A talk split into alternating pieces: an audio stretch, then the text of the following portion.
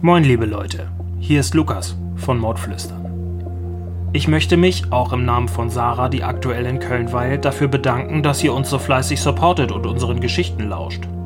Es ist uns ein schauriges Vergnügen, euch in die schlimmsten Mordserien der deutschen Kriminalgeschichte einzuführen. Die erste Staffel unserer Reihe Deutschland, deine Mörder ist jetzt nach zehn Folgen abgeschlossen. Machen wir es also kurz und schmerzlos. Wir gehen eine Weile in die Sommerpause, um den Kopf ein wenig frei zu bekommen, um uns besser zu strukturieren und die neuen Fälle für euch vorzubereiten. Und ein bisschen Zeit für Beruf, Garten und Uni brauchen wir tatsächlich auch noch. Aber keine Angst, wir kommen schon bald wieder. Wir freuen uns auf den 3. Juli und ich hoffe, das tut ihr auch. Also passt auf euch auf. Vielen Dank und bis bald.